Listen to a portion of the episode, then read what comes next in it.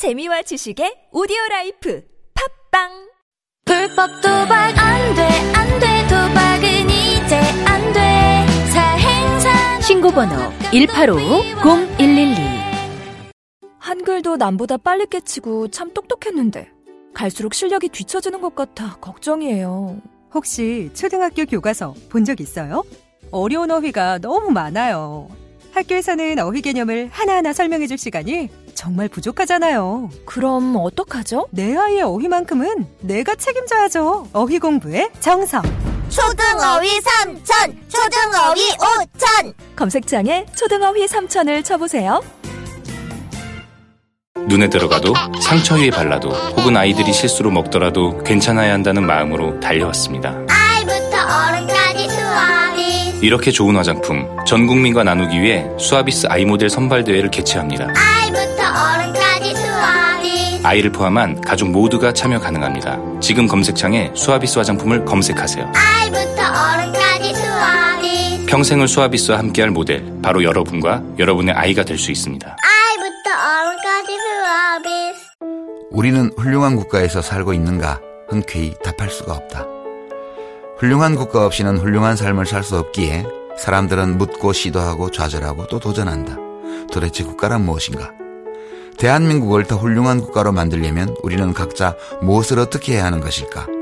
나는 이런 의문들에 대한 답을 찾고 싶었다. 이 책은 오늘의 시점에서 내가 찾은 대답이다. 유시민 국가란 무엇인가 개정판, 도서출판 돌베개. 맛있어. 너무 맛있어. 와, 아삭거리는 소리 들려? 와, 진짜 맛있다. 이 김치 어디에서 샀어? 김치 어디서 샀냐면 화 뭐? 무슨 김치라고? 그러니까 어디 김치냐면 바로 화. 뜸들이지 말고 빨리. 도대체 어디 김치야? 화통김치. 화통김치라고. 국내산 재료로 100% 자체 생산하는 화끈하게 통하는 화통김치. 얼른 검색해서 사 먹어.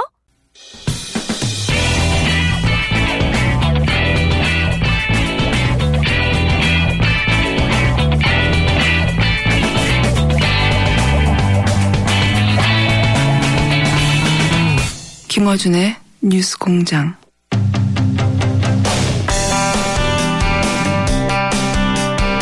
서울대 시흥캠퍼스 조성에 반대하는 학생들이 본관을 점거했었죠. 그러다가 지난 주말 강제로 퇴거당하는 사건이 있었습니다. 저희가 지난 화요일 학생들 입장 전해드렸는데요. 서울대 측에서 반론보도 요청이 왔습니다. 네, 학교 측 입장은 무엇인지 서울대 이준호 학생처장 전화 연결됐습니다. 안녕하세요, 처장님. 네네, 안녕하세요. 네, 우선 학생들이 이게 폭력적으로 진압당했다, 퇴거당할 때 이 부분에 대한 입장은 어떠십니까? 예, 우선 이렇게 서울대학교하고 학생들이 대립하는 모습을 보여드린 거에 대해서 네, 송구스럽다는 말씀부터 먼저 좀 드리고 싶습니다. 네. 그럼에도 이게 사실관계는 좀 분명해야 될 것 같아서 인터뷰에 나오게 되었고요. 네네. 예, 지난 토요일에는 이 행정부서의 이사였습니다. 학생들을 네, 진압했다 이런 거는 좀 과장된 표현이라고 생각하고요. 아, 경찰력이 아니었고? 아닙니다. 행정부서의 예, 이사였고요. 그 과정에서 일부 충돌이 좀 있었지만은 나중에 저희가 그 전부터 제가 학생들에게 약속을 했던 게, 총장실이 있는 본부 4층에는 네, 학생들하고 협의하지 않고는 진입하지 않는다. 네네. 그 약속을 했었고요. 네. 그 약속을 지켰습니다. 그런데 맨 마지막에 이제 학생들이 의논을 하고서 철수를 결정해서 제가 사실은 계속 주장한 게 어떤 거냐면은 본부 4층은 학생들이 가지고 있고 네, 나머지는 행정부서들이 이사를 해야 되는 상황이기 때문에 불편한 공존을 하자. 그러면서 대화해서 합의하고 이 사태를 종결하자. 그게 가장 평화적인 방법이다. 그런 제안을 계속 했었고요. 그래서 본부 4층은 사실 지켜줬습니다. 근데 안타깝게도 학생들이 이제 철수를 하는 바람에 이루어지지가 못했죠, 사실. 그런데 네, 그 과정에서 이제 물대포를 사용한다든가 새벽에 갑자기 이사를 한다든가 이런 문제들에서 학생들 문제 제기를 하는데. 네네.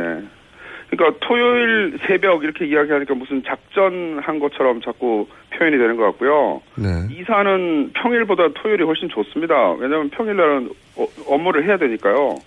그리고 그전에도 계속 공지를 했습니다. 며칠부터, 그러니까 3월 3일부터 10일 사이에 이사하겠다 그랬다가 저희가 이제 준비가 좀 늦어져서 둘째 주에 이사한다. 그걸 공문으로도 보내줬고요. 문자로도 보내고 다 했습니다. 그리고 새벽이라는 것도 사실 아침 7시니까 뉴스공장 시작하는 시간인데요. 아침, 네. 이른 아침 정도라고 하죠. 네, 이른 아침, 뭐 새벽. 여하간. 그 다음에 물대포는 어떻게 된 겁니까? 물대포라는 표현이 네. 너무 험하게 표현이 돼서 좀 겁납니다, 저도. 네. 소방호스이고요. 소방호스. 네네, 그 일 직전에 있었던 거 동영상 아마 보신 분들도 계실 텐데요. 예. 학생들이 이제 소화기를 가지고 문을 부수고 소화기 분말을 이제 한 50명 정도 교직원이 있는데 소화기 분말을 쏘아 넣는 바람에 이게 화재 경보도 터지고 사실 질식 사태가 벌어질 수도 있는 상황이었습니다. 그래서 소화전 끌어다 물을 뿌리게 된 상황이고요. 네.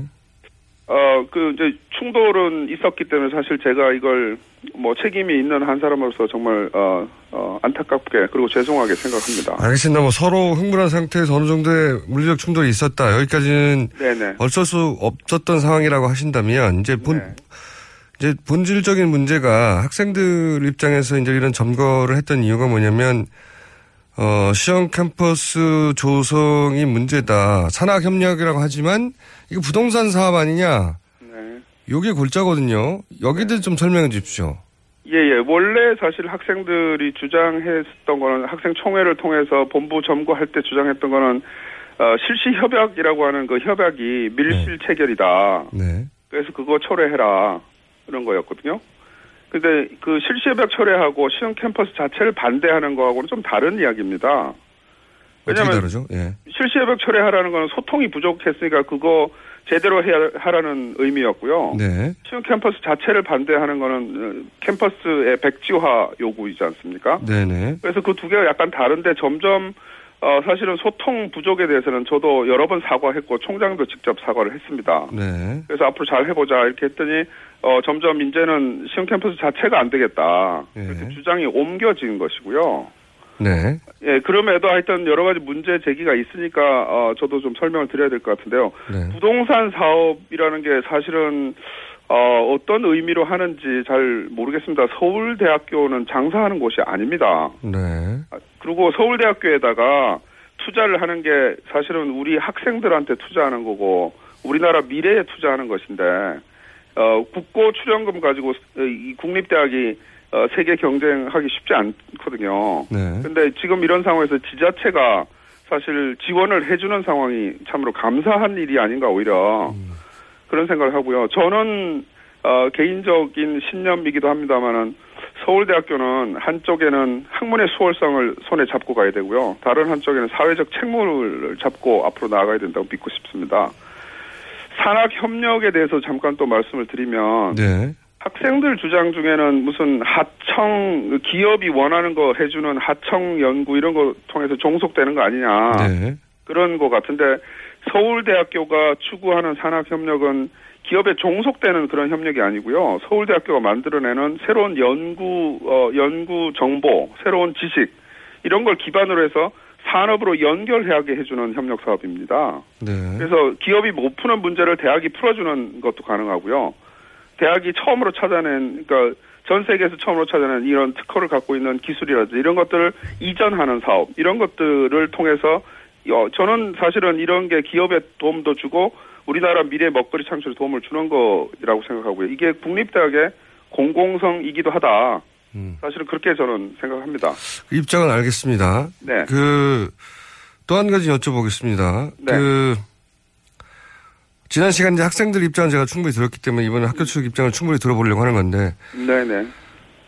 실버타운이 공부하고는 상관없지 않느냐. 그리고 네네. 호텔을 왜 짓느냐 학교 내에. 네네. 이건 어떻게 설명될 수 있죠?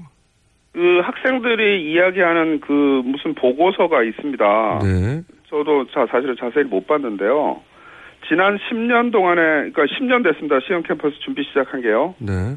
그러니까 여러 가지 제안도 있고 정책 제안도 있고 뭐 검토도 있고 많이 있었던 걸로 알고 있습니다. 그 중에 하나의 보고서라고 저는 알고 있고요.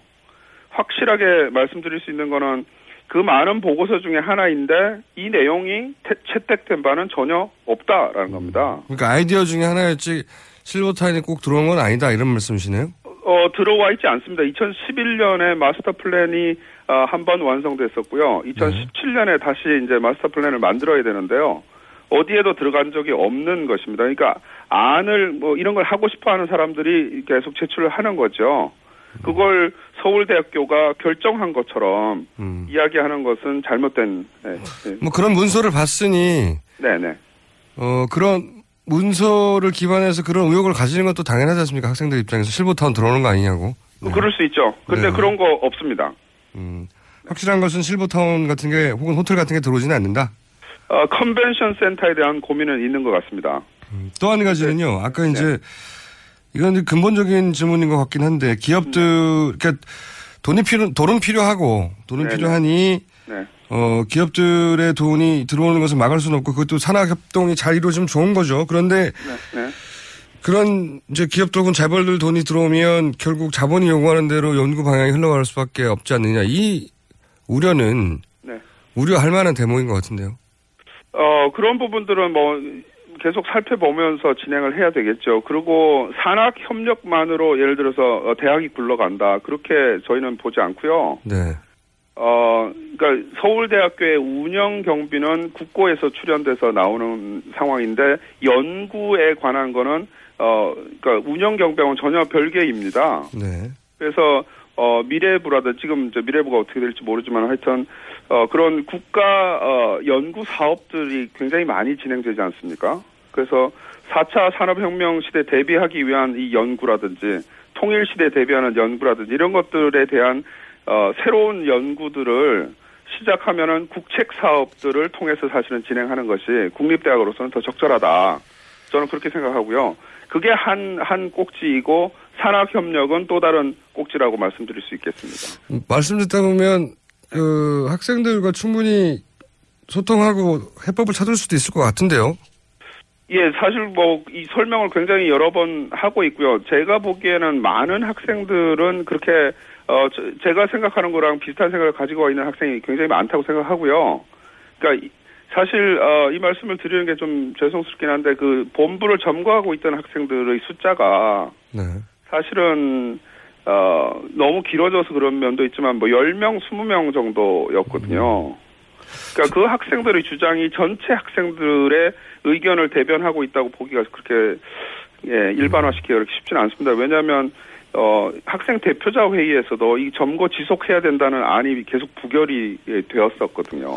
자, 그러면 제가 마지막 질문인데요. 소통을 좀 해야 됩니다. 네. 예, 예. 네. 전반적인 그 요지는 않았습니다. 그리고 제가 학생들 입장도 네. 들어봤고 처장님 입장 들어봤는데 네. 시간이 저희가 된다면 요즘 네. 아주 대선 전국이라 쉽지는 않을 것 같긴 한데 네네. 양쪽을 같이 모시고 저희 방송에서 한번 이야기도 나눠보고 싶기도 하고요. 네네네. 마지막으로 한 가지만 더 질문 드려보자면 네. 학생들이 주장하는 것 중에 네. 아 이건 납득할 만하다 우리도 하는 부분과 네. 이거는 완전히 잘못된 주장이다. 이렇게 딱 구분해서 요약해서 말씀해 주실 수 있나요? 한 마지막 질문. 뭐 학생들의 주장 중에 뭐 확실하게 제가 인정하고 받아들였던 거에 대해서 말씀드리면요. 네. 실시협약 그러니까 체결하는 과정에서 네. 학생들의 보기에 소통을 덜 했다, 안 해줬다 대학이. 네. 그러니까 법적인 절차는 잘 했지만 그에 학생들이 참여하는 기회가 적었다, 네. 거의 없었다. 그거에 대해서 상당 부분 저도 동의를 하고요. 제가 처장이 되고 나서 보니까 대화협의체라든지 이런 것들이 잘 안 된 부분들이 있었습니다. 네. 그래서 제가 처장 서신을 학생들한테 여러 번 보냈는데 그중에 첫 번째 서신에서 소통 부족을 사과한다. 네. 앞으로 최선을 다해 소통하겠다. 그게 말로만 끝나지 않도록 시스템을 만들겠다. 그렇게 약속을 했고요. 그 시스템을 만들기 위해서 사실은 대타협안을 제안을 했습니다. 평의원의 참여라든지 서울대학교 기획위원회 학생을 위원으로 모신다든지 재경위원회에도 참여한다. 그건 사실 우리나라 대학 역사에서 가장 진전된 학생 참정권 보장이라고 말씀드릴 수 있고요. 그 부분은 저도 문제를 충분히 인식했기 때문에 학생들한테 고맙게 생각하는 부분입니다. 알겠습니다. 이게 아무래도 이제 불신에 기반한 것 같네요. 이화여대 사태도 네, 있었고. 네. 오늘 여기까지 듣고요. 저희가 네. 동시에 모시는 계획 한번 잡아보겠습니다. 오늘 말씀 네. 감사합니다. 네네, 감사합니다. 지금까지 서울대 이준호 학생처장이었습니다. 똥은 싸고 다니냐? 미치도록 싸고 싶다. 빅똥이 추억. 미궁 장사랑! 구렁이똥 이뻤다. 장이 살아야 내 몸이 산다.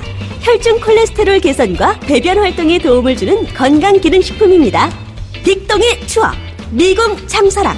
지금 검색창에 미궁 장사랑을 검색하세요. 이건 제가 써보니까 효과가 있는 것 같아요. 미 항공우주국 나사에서 우주인들의 비상식량으로 쓴다는 남미 최고의 완전식품 마카 플러스 한국에서 가장 비싸고 귀한 식품이라는 산삼 플러스 거기에 한국인이 좋아하는 녹용까지 일단 이 세 가지를 모두 넣은 제품이 나온 거니까 마카 산삼 녹용 대박. 좋은 건 다 있네. 031-323-2559 영한네이처 yhnaturli.com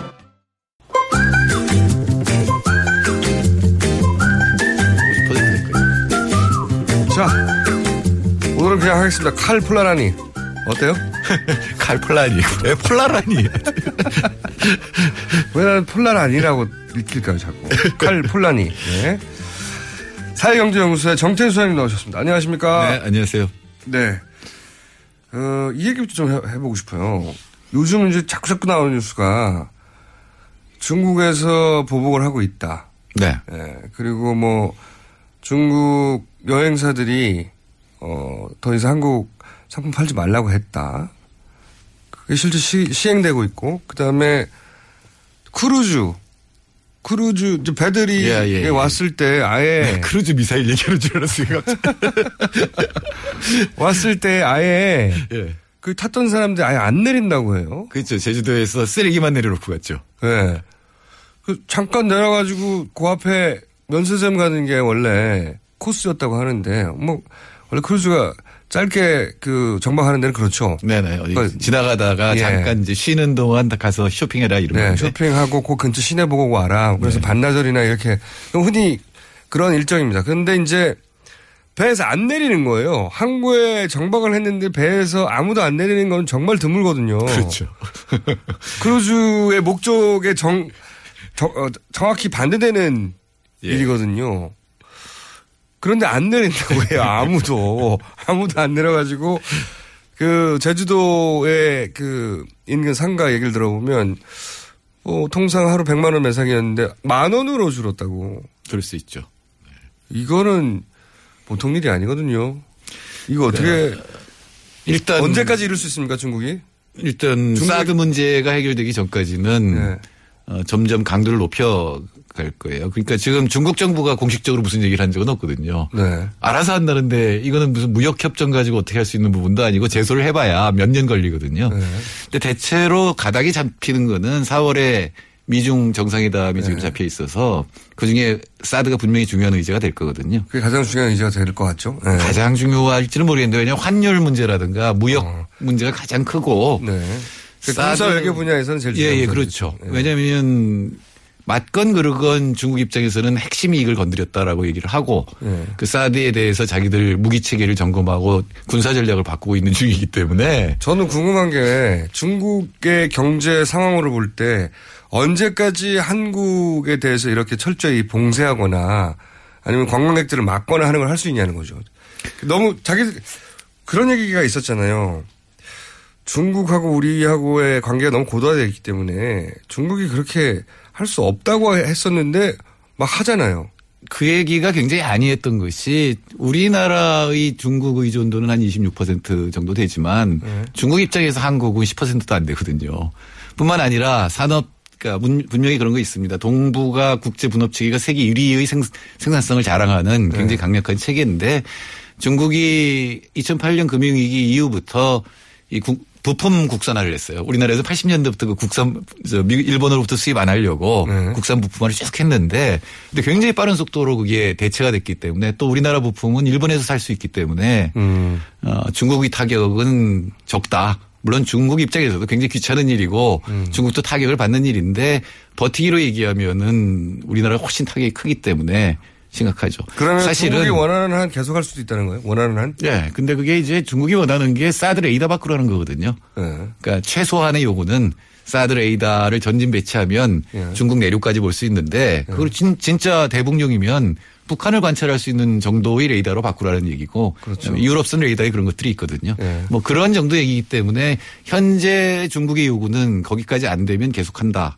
로 봐야 되겠죠. 탐지 거리를 줄이라는 거죠. 그렇죠. 우리 명분은 우리는 중국은 관심 없고 북한만 탐지하는 거라고 하니까 중국 그러면 탐지 거리를 줄여 이거고. 근데 네. 미국 입장에서는 미국의 관점에서 보자면 여기다 갖다 놓는 이유가 중국을 사실 견제하려고 하는 것이 본심인데. 네, 트럼프가 그 얘기를 했어요. 네. 사드 한국 배치는 동아시아 MD다. 이렇게 네. 얘기를 했기 때문에 중국 입장에서 이건 뭐 의심할 여지가 없는 거죠.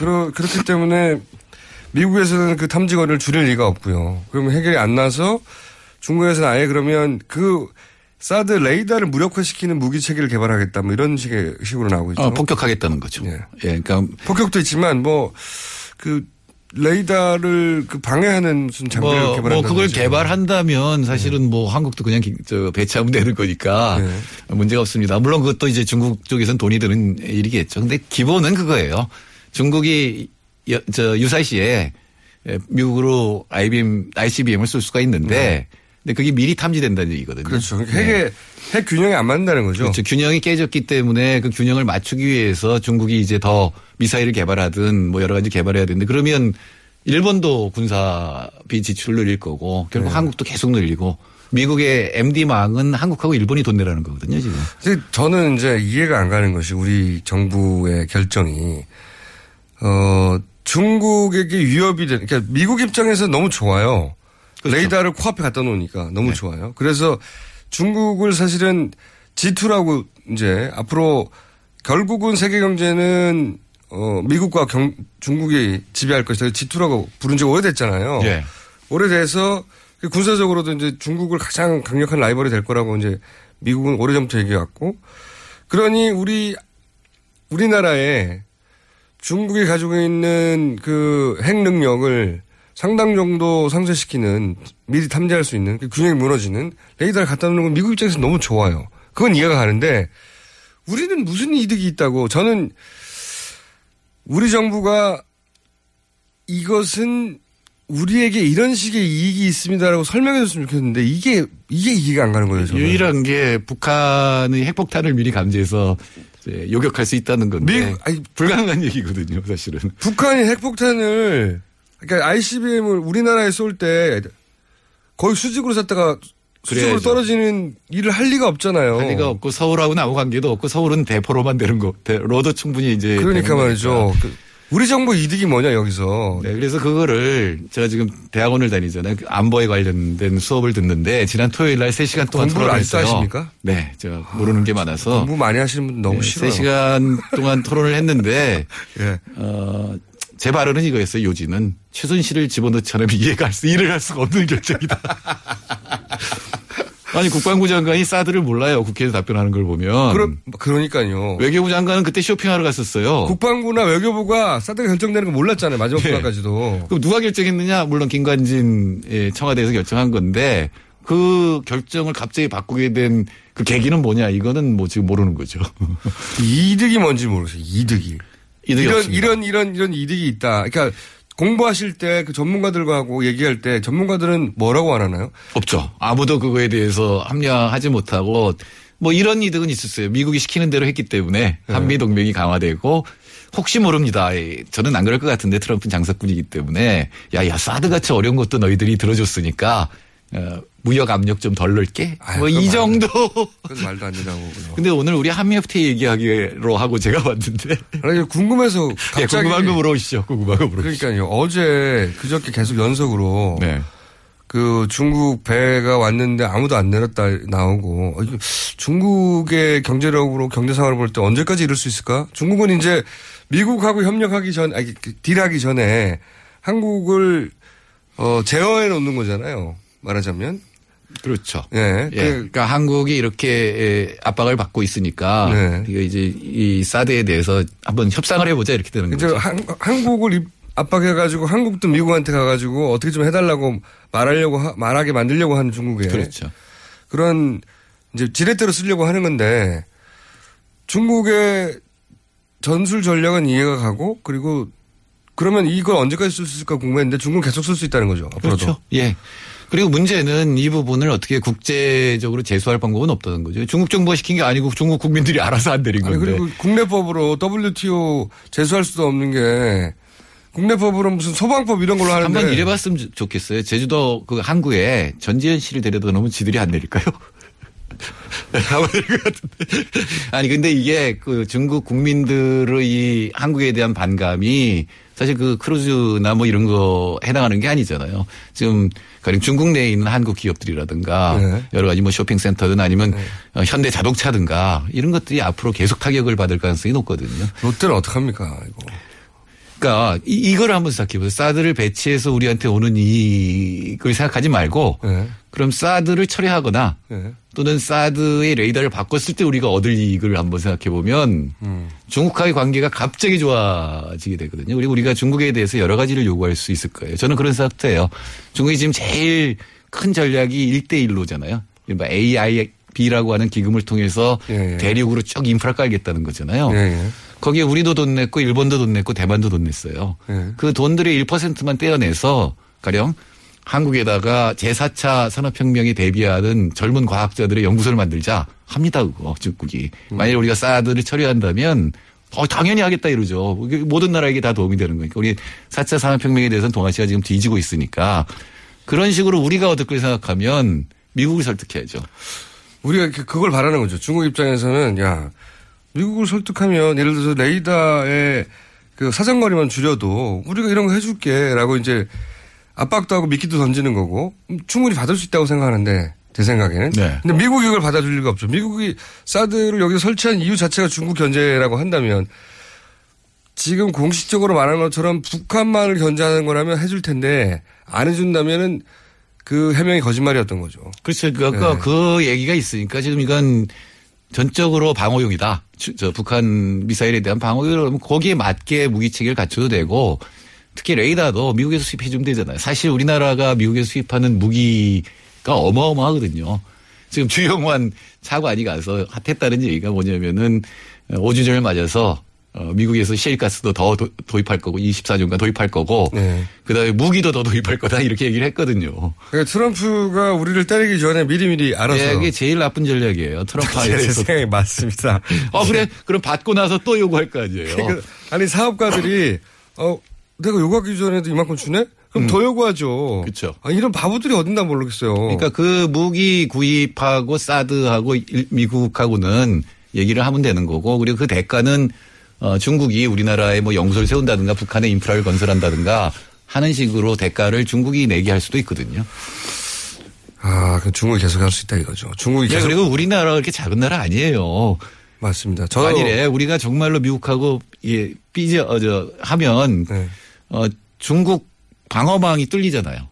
네. 그러니까 MD든 뭐든 중국의 어떤 군사적 네. 방어망이 우리는 참여하지 않겠다는 게 공식 입장이지만 여하튼 우리가 돕지 않으면 여러 가지로 트럼프도 곤란해지거든요. 네. 그러니까 여기는 중국이 패권 국가로 성장할 가능성이 있기 때문에 동아시아는 견제한다가 미국의 전략인데 돈은 일본하고 한국이 내라는 거거든요. 그런데 네. 한국이 안 하겠다. 우리는 중국하고 붙겠다 이러면 완전히 그 전략이 깨지기 때문에. 저는 미국을 상대로 해서 우리가 우리가 미국한테 땡깡을 부리기도 하고 뭐 말을 듣기도 하고 하면서 원래 거래라는 게 그렇지 않습니까? 주고받는 거잖아요. 네. 원래. 너 필요한 거 이거야? 나 그거 안 줄 텐데 대신 우리 것도 들어줘야 돼. 이게 있어야 되는데 그게 없다는 게 불만인 거예요. 저는 항상. 한미 정상이 약속했던 것도 철회가 된 적이 있어요. 미국산 쇠고기 수입. 그때 2008년에 촛불이 계속 들고 나오니까 한국 시민들이 안심할 때까지는 위험물질 같은 것들은 수출하지 않겠다라고 철회를 했잖아요. 그거하고 레이더를 북한용으로 바꾸는 거하고 충분히 할 수 있는 일이고 우리나라 외교 능력이 문제입니다. 처음에 결정을 잘못했다고 하더라도 수습은 외교력을 발휘를 해야죠. 그러니까요. 그런데 지금 정권 바뀌기 전에 빨리빨리 해치우겠다는 거 아니에요. 그게 참... 그러니까 사드 배치 자체보다 나는 훨씬 더 그 기분이 나쁘고 화가 나는 것은 그거를 배치하면 우린 이걸 얻을 수 있어 라는 데 대한 설득이 없고 그리고 중국도 원하는 게 있고 미국도 원하는 게 있으면 그 사이에서 우리 이득을 취하기 위해서는 우린 이렇게 해야지라는 전략이 없이 빨리빨리 해야 되겠다고. 정권 교체되기 전에 빨리빨리 다 해쳐버려야겠다고 말 안 나오게. 이게 말이 됩니까? 지금 대선 후보들도 그렇고 국회도 문제예요. 굉장히 이상하게 결정된 거잖아요. 그러면 그리고 김관진 안보보좌관이 중추적 역할을 했다면 불러가지고 어떻게 결정한 건지 그리고 지금 우리 저 총수가 의문이 그거잖아요. 무슨 이익이 있느냐? 그거 물어봐야죠. 그래서 국민들이 아 이런 이익이 있구나 그러면은 국민들이 아 뭐 그 위험 부담이 있더라도 이런 이익이 있으면 좋아 그럼 하자 이렇게 할 수 있잖아요. 예, 그리고 중국이 저렇게 압박을 가면 우리도 가가지고 우리를 위해서 한 건데 우리는 이런 이익이 있는데 그거를 그만큼 내주든지 아니면 참아라 이렇게 얘기할 수 있는데 우리도 설명을 못하는 거거든요. 이거. 지금은 거짓말만 하고 있잖아요. 이게 북한용이라는. 예, 그리고 일반 국민들은 마치 사드 8발인데 미사일. 예. 그게 마치 북한에 날아오는 대포를 다 맞출 수 있을 것처럼. 8발 가지고 무슨 대한민국을 다 보호합니까? 지금 북한이 갖고 있는 핵이 한 12개는 된다 최소 이렇게 돼 있는데. 저는 전반적으로 이해가 안 가는 거죠. 왜 이렇게까지 시급하게 당장 2달 이내에 해야 하며 그 이득은 무엇이고 왜 우리 주장은 없는가 이 안에서. 3시간 토론의 결론이 최순실이 들어가지 않으면 이해가 안 된다니까요. 키워드가 역시 최순실인가 여기도. 원래 FTA 얘기를 하기로 했는데 다음 시간에 하죠. 뭐. 궁금한 걸 묻다 보니까 시간이 다 갔습니다. 네. 왜냐하면 FTA 5주년이군요. 이 문제는 5주년 플러스 일주일 되는 다음 주에 다시 한번 다뤄보는 걸로. 자 지금까지 칼폴라니 맞죠? 네. 사회경제연구소의 정태인 소장님이었습니다. 감사합니다. 네, 감사합니다.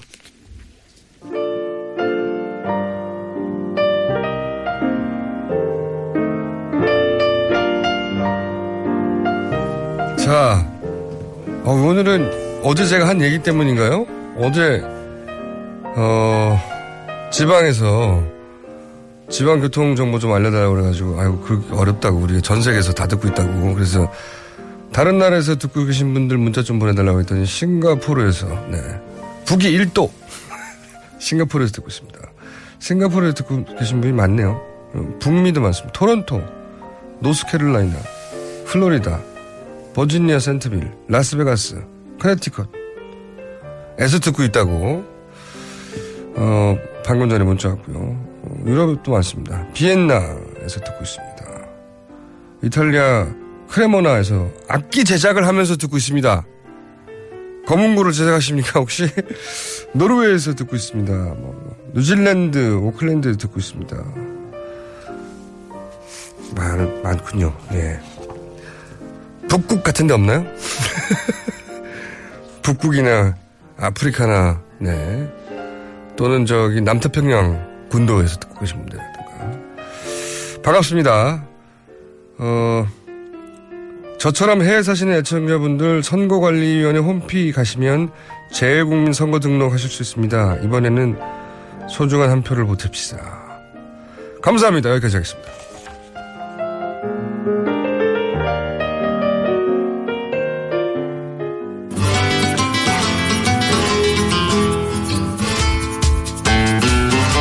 동심을 파괴하는 남자. 황교익 선생님 나오셨습니다. 안녕하십니까. 안녕하세요. 네. 오늘은 뭘 무너뜨리실 겁니까? 매화가 막 피기 시작했더라고요. 매화. 그래서 매화꽃을 이제 남쪽에 저도 가서 이렇게 봤는데, 매실 이야기를 해야 될 것 같아요. 지금. 해야 될 것 같아요. 네. 뭐 보기만 하면 이렇게 다 뭉개뜨리려고. 미리 지금 또 이야기를 해놔야. 이게 이제 매실 수확기에 또 이게 농민들, 소비자들이 바른 정보. 똑바로 수확을 하고 좋은 걸 또 구매를 하실 수 있으니까. 매실이 나쁘다는 게 아니라 정확한 정보를 알리겠다는 거죠. 그러니까 잘. 그 제가 한 5, 6년째 계속 지금 매실에 대한 문제를 지적을 했었어요. 그래서 그런데 조금씩의 변화는 있는데 좀 그 아예 매실을 이 문제가 있다라고 자꾸 이야기를 하니까 안 먹으려고 하시는 분들도 계세요. 그러니까 그 사람의 심리라는 게 그렇거든요. 그냥 뭐 문제가 되는 것은 그냥 일단 피하고 보자 하는 것인데, 근데 매실이 가지고 있는 뭐 맛이라든지 안에 있는 뭐 구연산이라든지 뭐 이런 것들은 사실 굉장히 매력적인 거거든요. 그 특히 그 향이 굉장히 좋죠. 매실은. 근데 이 향을 극대화하는 방법으로 먹게 되면 굉장히 좋은 것인데 그걸 아예 안 먹겠다 이러는 것도 좀 문제가 있었어요. 그러니까 매실에 관해서 잘못된 신화를 지향하는 것이지. 그렇죠. 매실을 먹지 말라는 얘기가 절대 아니다. 그렇죠. 좋은 매실을 많이 먹어야 되는 거죠. 좋은 매실을 많이 먹어야 된다. 네. 매실을 그 매실 농사 하시는 분들한테 혼나실 거면 미리 이제. 그렇습니다. 그렇습니다. 네. 쫙 깔아놓고. 네. 그 지난해 이 매실 문제를 가지고 이런 논란을 벌이다가 매실을 수확하고 있는 그 주산지 농협조합장들과 같이 간담회를 열었어요. 어떻게 할 것인가. 하십니까? 지금 매실의 문제가 뭐냐 그러면 청매라는 이름으로 보통 청매를 먹어야 된다. 그러니까 청매라는 게 안 익은 매실이거든요. 안 익은 매실을 청매실이라고 하는 거예요? 예, 그렇습니다. 매실의 종류가 아니라 그냥? 매실의 종류가 청매라고 하는 게 일부 있기는 해요. 예. 그런데 그 품종은 아주 그렇게 많지는 않고요. 예. 그리고 그 동의보감에 청매라는 단어가 나오니까 그 청매를 원래부터 옛날부터 먹었다 그러는데 우리는 그냥 동의보감에 나오면 그냥 맹신하는 버릇이 있어요. 그 허준 선생이 동의보감을 쓴 것은 다 임상 뭐 거쳐서 다 해보고 이렇게 한 게 아니거든요. 그때 당시에 동양에 그러니까 중국을 중심으로 하는 이 동양권에서 여러 가지 나온 의학서적 들을 총정리한 책이 그 동의보감이거든요. 네. 그래서 그 안에 나오는 내용 중에 상당량이 중국의 의학들을 가져와서 그냥 이렇게 써놓은 것들이 많아요. 네. 예, 그 청매라는 게 중국에서는 전혀 다른 매실입니다.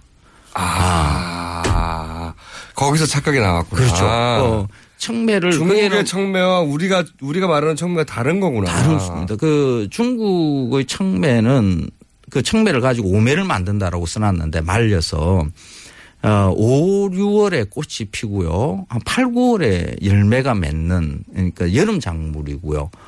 대만이나 남중국에서 자라는 매실입니다. 그러니까 매라고 붙어 있지만은 제가 보기에는 자두에 가까운 거고 그 자두 말려서 먹잖아요. 뭐 그걸 갖다가 이렇게 옮겨놓은 거죠. 근데 그걸 가지고 이게 청매를 가지고 한다. 그러니까 문헌을 읽을 때 그 문헌이 처음 쓰여졌을 때의 상황들에 대한 이해가 먼저 필요한데 그냥 그 문자만 들여다보게 되면 이런 일이 발생을 하는 거죠. 우리는 설익은 것을 청매라고 불렀기 때문에 같은 걸 거라고 짐작하고 그 청매가 이 청매겠거니 하고 썼다는 거죠. 그렇죠. 그러니까 안 익은 매실 확인된 사실입니까? 그렇죠. 예, 이제 뭐 문헌도 뒤져보고요. 다 봤습니다. 근데 안 익은 매실. 맞아요. 안 익은 매실을 청매라고 부르기 시작하는 것은 일제강점기 무렵일 것 같고요. 일본 사람들이 이렇게 불러요. 그러니까 익은 매실은 황매라고 부르고요. 여기 또 일제강점기가 등장하네요. 그래서 이 청매는 안 익은 매실이고 안 익은 매실 먹으면 예전에 그 학교 앞에서 그 풋복숭아 이렇게 팔고 이랬잖아요. 똑똑한 거. 네. 그거 먹으면 배탈 나고 이랬지 않습니까? 배탈까지는 안 나고 또 맛이 없었습니다. 풋사과, 풋복숭아 이런 거 먹으면 마찬가지입니다. 그러니까 풋매실도 청매 같은 경우에는 먹으면 배탈 날 수 있는 그런 게 있거든요. 그래서 피해야 되는 거죠. 무엇보다도 이 향이 없어요. 매실은 향의 과일이거든요. 향이 참 좋잖아요. 그 매화 꽃피서 지금 피어 있으니까 가서 그 향을 한번 맡아보세요. 정말 고운 향이죠. 매화꽃의 향을 제대로 즐기는 방법 중에 하나가 이 황매를 먹는 겁니다. 황매는 향이 참 고운 게 있어요. 이게 그러니까 지금 말씀을 여기까지만 요약하면 단어를 오해해가지고. 맞습니다. 네. 똑같은 단어인데 다른 과실을 지칭하는 걸 모르고 아마도 일제강점기 때 일본에서는 설익은 과실을 청이라고 하니까 우리는 풋이라고 하죠. 풋사과처럼. 네. 네, 풋매실이라고 그러죠. 네, 근데 그게 허준 선생이 정리한 동의보감에 있다 보니 이게 풋매실이 몸에 좋은 거구나 하는 잘못된 인식. 그것도 있고요. 또 거기서부터 시작된 또 하나가 있어요. 우리는 그 매실을 이렇게 많이 먹은 경험이 없어요. 우리 그 산야의 자연 상태에서는 그 매화나무가 그렇게 많지는 않습니다. 1970년대에 새마을 운동을 하면서 과실수 보급 운동을 하거든요. 그때 일본 매실나무들이 이렇게 많이 수입돼서 심어집니다. 지금 하동이나 광양 그 섬진강변에 있는 그 매실나무들은 그 일본 품종이고요. 그때 이렇게 들어와서 이렇게 심어지는 거거든요. 70년대 일본 품종이에요? 그렇습니다. 네. 그러니까 이 매실. 동의보감하고도 상관없네요. 그렇죠. 또. 그러니까 이 매실을 어떻게 먹어야 되는지 사실 농민도 모르고 소비자도 모르고 아무도 몰랐죠. 그 경험이 없어요. 그때 동의보감을 다시 한번. 그때 그 이런 일이 생겼어요. 그 매실주 담그는 회사들. 술 별로 안 좋아하시니까 잘 모르겠다. 매실주 보면 안에 그 매실이 2개 이렇게 들어가 있는 게 있었어요. 기억이 나지 않습니다. 안 드시는 게 잘 모를 거예요. 그런데 그러니까 매실의 그 최대 수요처는 그 매실주 담그는 주류 회사였거든요. 그런데 그 매실주 안에 매실을 넣어두려고 하면 익은 매실을 넣으면 풀어져 버려요. 그러니까 안 익은 매실을 이렇게 수매를 해갔죠. 그것도 연결되는구나. 네. 그래서 농민들이 매실나무를 심었는데 저걸 어떻게 먹는지를 잘 모르겠는데 주류 회사들이 전부 다 안 익은 매실로 이렇게 가져가요. 다 익어버리면 풀어지니까. 그렇죠. 술병 안에서. 그래서 이런 상태에서 먹는 거구나 하고 이렇게 착각이 발생을 한 거죠. 그래서 그게 계속해서 번지면서 매실은 청매로 먹어야 된다는 게 청매 하는 말이 크게 번진 겁니다. 그런데 이렇게 번진 게 2000년에 드라마 허준이라는 그 드라마에서 뭐 매실 먹어서 만병통치약인 것처럼 나와요. 그러면서 펑 하고 터지는데. 이거는 바로 잡아야 됩니다. 매실을 먹는 지역은 뭐 중국, 일본, 이게 동북아시아권이 거의 다 먹거든요. 일본이나 중국 이런 사례들을 갖다가 쭉 이렇게 관찰해 보면 익은 매실을 먹는 경우는 거의 없습니다. 이게 혹시 몸에도 안 좋나요? 그러니까 충분히 매실의 풍미를 즐기지 못한다를 넘어서서 뭔가 뭐 독성이 있다든가 뭐. 아미그달린이라는 독성분이 있기는 한데. 별걸 다 뭐라고요? 아미그달린이라는 건데. 그것도 어떻게 아셨어요? 이 아미그달린이 덜 익은 상태에서는 과육에 존재해요.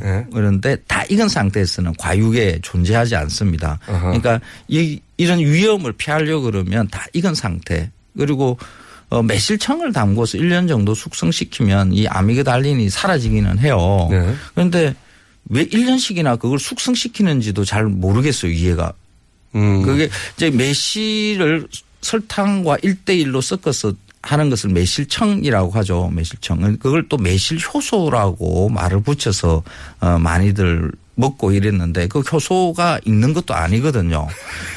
그리고 1년을 둔다고 하더라도 그 안에서 일어날 수 있는 것은 뭐 알코올 발효 정도 조금 일어날 수 있을까? 아무런 변화를 가져올 수가 없습니다. 그냥 당절임이거든요. 그러면 뭐 일주일 있고요. 있다 먹나 1년 있다 먹나 똑같아요? 그렇죠. 그러니까 그냥 익은 매실로 꼭 매실청을 담으신다 하면 익은 매실로 넣고 웬만큼 한두 달 정도 지나면 이렇게 과즙이 빠지거든요. 대충 이해가 됐어요. 네, 단어 오해에서 시작됐고 그다음에 이 매실을 어떻게 먹는지 잘 몰랐었고 근데 하필이면 술을 담을 때 과일이 풀어지지 말라고 풋 매실을 넣었는데 그게 드라마하고 합쳐져 가지고 청매실이 건강에도 좋고 대단한 음식이냐 이렇게 퍼져나갔다는 거죠. 그렇죠.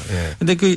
그 아미그달린이라는 독성분에 대해서 이야기가 많이 나오니까 아예 안 먹겠다라고 소비자들이 먹어라. 예. 그런데 이러면 안 됩니다. 그 매실은 정말 좋은 그 익으면 그 구연산이 그 청매보다 한 두세 배 많아지거든요. 다 이해했어요. 건강에도 좋고요. 향도 좋고요. 다 이해했어요. 예. 매실은 익었을 때 먹어라. 다 예, 이해했는데. 예. 제가 이해할 수 없는 것은 왜 매실에까지 이렇게 매달리신 겁니까? 이게 농민을 살리고 네. 소비자한테 건강한 음식을 먹게 하자는 거죠. 지금 그 청매. 제 말은 네. 이 그런 건 너무 많을 거예요 세상에. 근데 매실을 이게 중국의 청매는 그게 아니었고 하려면 너무 많은 문헌도 뒤져봐야 되고 그러니까 가르쳐준 사람도 없잖아요. 그 청매를 먹는 게 잘못된 것이다라고 이야기를 하니까 자꾸 동의보감을 꺼내요. 네. 그러면 그 동의보감에 쓰여 있는 청매가 진짜 안 익은 매실 청매를 말하는 건지 다른 품종의 청매를 말하는 건지 확인을 해야 될 거 아니에요. 그걸 알아내기 위해서 문을 얼마나 뒤져보셨어요? 요즘에 인터넷이 발달해서 그 중국의 각종 그 자료들 있죠. 한약 자료며 공문헌 자료 이런 거 있잖아요. 이게 다 그 뭐 한 옛날 그 한자들은 그 중국의 그 지금 쓰고 있는 한자와 다르게 옛날 우리 한자와 같이 쓰거든요. 보통은 근데 제 말은 보통 네. 그렇게까지 알아보지 않거든요. 끝을 봐야죠. 제가 이거 지금 매실 가지고 한 6년째 지금 올해로 이제 6년째 들어가는데 바로 잡아야 되는 것은 반드시 바로 잡아야 되는 거죠. 그래야 농민이 살아요. 이게 다 성깔이에요, 성깔. 제가. 아니에요. 농민이. 지금 매실나무를 심어 놔놓고 청매를 해서 설탕 절인 거 이렇게 매실청으로만 하니까 그 단맛이 10만 밖에 안 나거든요. 아니, 그런 문제가 없다는 게 아니라. 안 늘어나요. 그런 문제가 없다는 게 아니라 그런 문제가 있을 때 그걸 끝까지 가가지고 그 끝이 뭔지 확인하는 것은 이것도 성깔이거든요. 아니, 성깔 아니에요. 저는 오직 농민을 위한 마음, 소비자들한테 맛있는 음식을 드시게 할 수 있는 방법, 거기에 대한 고민이에요. 자, 성깔 황교익 선생. 또 별명 알아내라. 뭐가 걸렸다 하면 끝까지 알아내서 찾아가시는 황교 선생 매실론이었습니다. 매실은 익었을 때 먹어라. 그게 좋다. 예, 맞습니다. 자, 감사합니다. 예, 고맙습니다. 네. 일주일 오늘 여기서 마무리합니다. 다음 주 월요일날 다시 뵙겠습니다. 김호준이었습니다. 안녕.